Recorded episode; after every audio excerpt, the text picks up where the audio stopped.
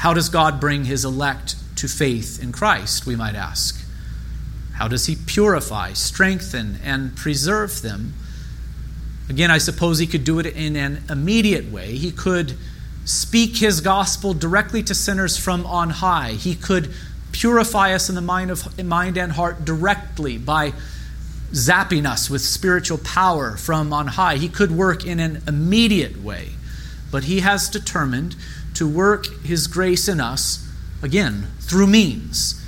And these are called the ordinary means because they are the means that God has determined to ordinarily use. They are the Word, baptism, the Lord's Supper, and prayer. Those are the four that are emphasized here in our catechism. God has determined to work faith and grace in his elect through these very ordinary things. And so I'd like to consider the answer to Baptist Catechism 93 piece by piece with you in order to explain this further. First, our catechism clarifies that it is talking about the outward means. Do you notice that language? What, are the outward means? Uh, these are the things that are outside of us that God uses to work His grace within us. How does God work upon our hearts? You know, inwardly, how does He how does He work upon our hearts? This He does immediately by the power of His Holy Spirit. The Spirit of God gives us new life. The Spirit of God changes our hearts, takes the heart of stone and turns it into a heart of, of, of flesh, uh, to use the language of Jeremiah. But God does also use these things which are outside of us to work within us. So we're talking about outward means here. Secondly, our catechism clarifies that it is talking about the ordinary means. Um, the Lord uses other things than the word baptism, Lord's Supper, and prayer to work grace within his people. I think we would all uh, acknowledge that, wouldn't we? How does God sanctify us? Uh, well, primarily through these things, but he may use other things too, maybe personal relationships, trials and tribulations of, of various kinds. You see, God may use other things than these things that are mentioned here in our catechism to, to, to, to sanctify us, to strengthen our faith. Of course, he can, but these are the, the ordinary things that God uh, uses these other things that I have mentioned, like life circumstances, trials, and tribulations, these things will be unique to each one of us according to the decree of God. And we are not called to chase after these things in order to have sanctification. You see, we, we are not called to chase after these sanctifying circumstances, therefore, nor are we called to chase after the trials and tribulations so that we might be sanctified by them. God may use those things to refine us, but they are not the ordinary means which God has set apart for, for his people. We are to chase after and use these ordinary things, even though God does sometimes work in other ways. Thirdly, our catechism is specifically speaking of those means whereby Christ communicates to us the benefits of redemption. And here, communicate does not refer to the dissemination of information, but rather to distribution. So the question is this Christ has earned our redemption, but how do we come to have the benefits of this redemption that Christ has earned as our own? How do we come to have these benefits as our own? How does Christ communicate, that is to say, distribute the benefits of our redemption that Christ has earned to us? More to the point, what are the things that God has determined to regularly use to distribute his gift of salvation to us and all of the benefits that come along with it? Fourthly, the question this question is answered in a very succinct way with these words The outward and ordinary means whereby Christ communicates to us the benefits of redemption are his ordinances. So that's the answer. His ordinances Ordinances are those things which Christ has commanded or ordered us to use. That's what the or- word ordinances means. These are the things that Christ has ordered us to make use of, to run to, uh, to be strengthened in, in the faith. God has his elect in the world, this we know. Each and every one of them will be saved, for it is the will of God, this we know. But how will these elect come to be saved? Well, the answer is that Christ has ordered or commanded that they be saved in a certain way. He has ordered us to preach the gospel. God works through means, remember, and the gospel proclamation is, the, is one of the means that God will use to bring his elect to salvation. Again, how do we know that this is how God is going to do it? How do we know that this is how God is going to bring his elect to salvation? Well, again, Christ has ordered it, he has ordained it. God has promised to give us our daily bread, but how do we come to have our daily bread? We know that is through prayer. God uses prayer as, as a means uh, to distribute these benefits to us. So, fifthly, our catechism highlights four things in particular. So, we have generally said that God does this through his ordinances, but in particular, he uses the word, baptism, the Lord's Supper, and prayer. So, these are the outward and ordinary things that God uses to distribute the benefits of redemption that Christ has earned to his elect ordinarily. The er, elect are brought to faith through the preaching of the Word of God. And the elect are further strengthened and preserved in the faith through the Word of God. This is why Paul says, So faith comes from hearing, and hearing through the Word of Christ. And so, do you wish to see your loved ones come to salvation? Then one thing you must do is share the Word of God with them. For God brings sinners to salvation through His Word. And do you wish to grow in the grace of God? Then do not sit around just waiting for God to, to zap you with some sort of spiritual power or to sanctify you automatically from on high. Yes, God does work immediately upon us by the power of His Holy Spirit. But again, we know that God works ordinarily through means. And so, if you wish to grow in grace, then you had better make use of, of the Word of God. You, you had better be reading and hearing God's Word, for it is one of the outward and ordinary means that God has determined to use. You know that baptism is mentioned next. Baptism is not something that we are to partake of over and over again. No, we're to be baptized in water in the name of the Father, Son, and the Holy Spirit at the beginning of the Christian life. But God uses baptism to distribute the benefits of redemption that Christ has earned to his elect. The elect are baptized into Christ. They are baptized by the church and into the fellowship of the church. The Spirit of God works mightily in His people through the waters of baptism. We've been blessed to baptize uh, people recently, a couple of people recently. It, it, it's such an enjoyable thing to be a part of, wouldn't you agree? And I can remember back to, to my baptism, I, I, I knew that the waters weren't magical, you know. I knew that. I knew it was just water. I knew that things were being symbolized there, but I do also remember God using that in a powerful way to work within my heart and to strengthen my faith. And I hope that you would say the same thing regarding your baptism. Uh, ordinary thing, water. You know, we go swimming all of the time in water. um, but, but to be dunked under the water in the name of the Father, the Son, and the Holy Spirit and brought up again, for the church to do that, we, we do believe that God works through baptism very powerfully to strengthen the faith of the one baptized. I think also to strengthen the church further too as they apply and witness the baptism of others. Next, the Lord's Supper is mentioned. And we'll learn more about the Lord's Supper in the future, but for now, let us confess that the Lord's Supper is not only a memorial, it is not only a time for us to remember what Christ uh, has accomplished for us, though it is certainly that.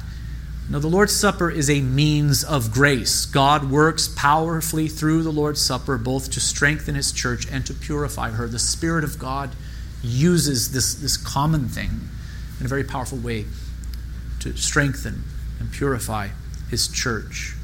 And lastly, prayer is mentioned. God works through prayer, brothers and sisters. You, have heard it said that prayer changes things, and it does. It does not change the decree of God now. But God does work through the prayers of his people to accomplish his decree. More than anything, we know that prayer changes us. Prayer is an outward and ordinary means of grace. And sixthly, and lastly, the Catechism says, all of which are made effectual to the elect for salvation. So, who does the word, baptism, the Lord's Supper, and prayer benefit? They benefit the elect of God. And who is it that makes these things effectual or effective? we know it, that it is the Spirit of God who makes these ordinary means of grace effective for the elect. So please allow me to make three observations by way of conclusion. One, our catechism will clarify in the following questions and answers that these ordinary means of grace do not work in an automatic way. No, they are only effective when they are received by faith, and we know that this faith is itself the gift of God. So please listen to questions 94, 96, and 105. I'll read them quickly. They ask, How is the Word? Made effectual to salvation? How do baptism and the Lord's Supper become effectual means of salvation? And then finally, what is prayer? I don't want to get ahead of myself too much, but I think it's important to recognize that each of the answers to these questions emphasize the necessity of faith. How was the word made effectual to salvation? Well, the Spirit of God makes the reading, but especially the preaching of the word, an effectual means of convincing and converting sinners, of building them up in holiness and comfort through faith unto salvation. Do you hear it there? So the word of God is not going to work automatically. It, it, it must be received by faith if it is to be effectual. Uh, how do baptism and the Lord's Supper become effectual means of salvation? Uh, answer Baptism, the Lord's Supper become effectual means of salvation, not from any virtue in them or in him that doth administer them, but only by the blessing of Christ and the working of the Spirit in those that by faith receive them. This is so important. So, when you partake of the Lord's Supper, it doesn't work automatically as if there's something magical or mystical about the, the bread and the cup. No, they're ordinary elements. But God uses them powerfully as the Spirit works through them and as God's people receive these things by faith. The same is true for baptism as well. You, you, probably are aware that this is very much contrary to the, to the Roman position, uh, which is that the sacraments of the church do work in kind of an automatic way, no matter what's going on within the heart. As, as long as we come to the church for the grace of God, we'll have it, you know? Um, that's not how these things work. We must approach these things with faith in the heart. Lastly, 105 asks, What is prayer? And Prayer is an offering up of our desires to God by the assistance of the Holy Spirit for things agreeable to His will in the name of Christ, believing with confession of our sins and thankful acknowledgement of His mercies. So, as we pray, we must have faith in our hearts. So, these things do not work in an automatic way. In other words, you do not receive the grace of God. You do not receive the benefits of the redemption purchased by Christ if you hear God's word, partake of baptism, the Lord's Supper, or pray without faith in Christ in your heart. It is by faith that we are saved. And it is by faith that we walk and are sanctified. And if we are to be strengthened by these ordinary means of grace, we must partake of them with faith in Christ in our hearts. Two, by identifying these things, as outward and ordinary means of grace, our catechism is urging us to use them just as the scriptures do. It never ceases to amaze me to see professing Christians look to other things besides these things for growth in Christ. I don't know if you've ever done this yourself or if you've seen others do it.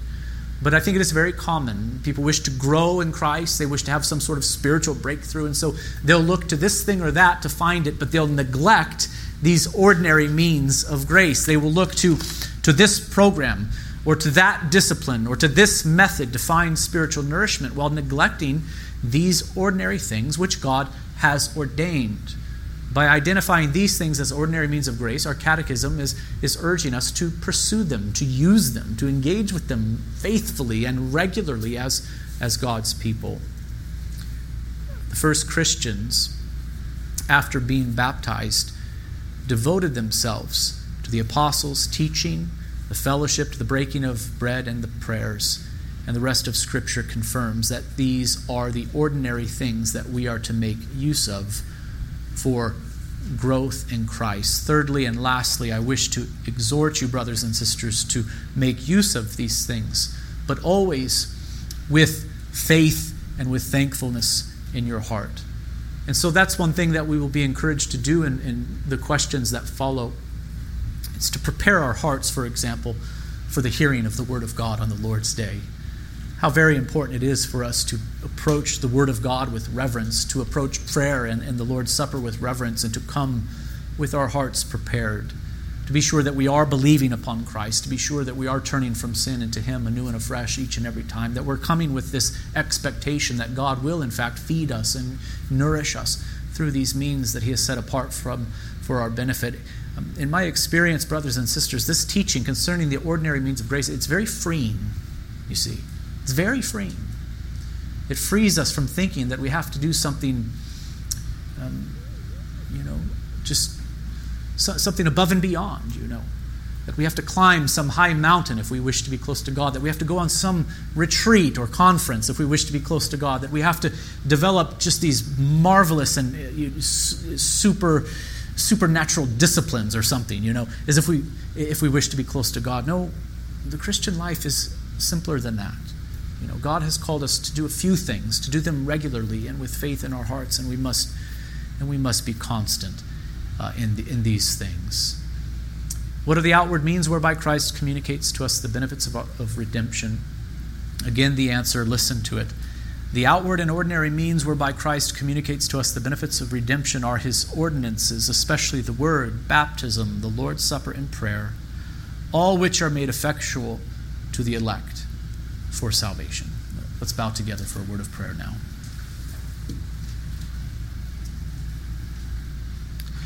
Father in heaven, I do pray that you would strengthen us individually and as a congregation, Lord's Day after Lord's Day, as we come before you and make use of the means of grace that you have ordained. Be with us as we hear your word.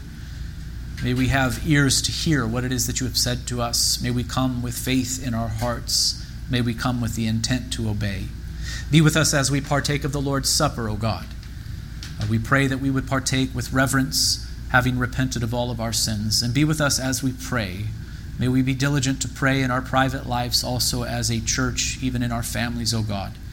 May we offer our prayers up to you with faith and with thanksgiving in our hearts. And we do pray that you would bless us to be able to baptize many in the years to come, our own children others who do not know you. We pray that you would bring them to repentance and to faith, and that you would bless us as a congregation to apply baptism to them in the name of the Father, and the Son, and the Holy Spirit. God, we give you thanks for your grace to us, for your provision for us. May we make use of these marvelous things that you have provided. In Christ's name we pray.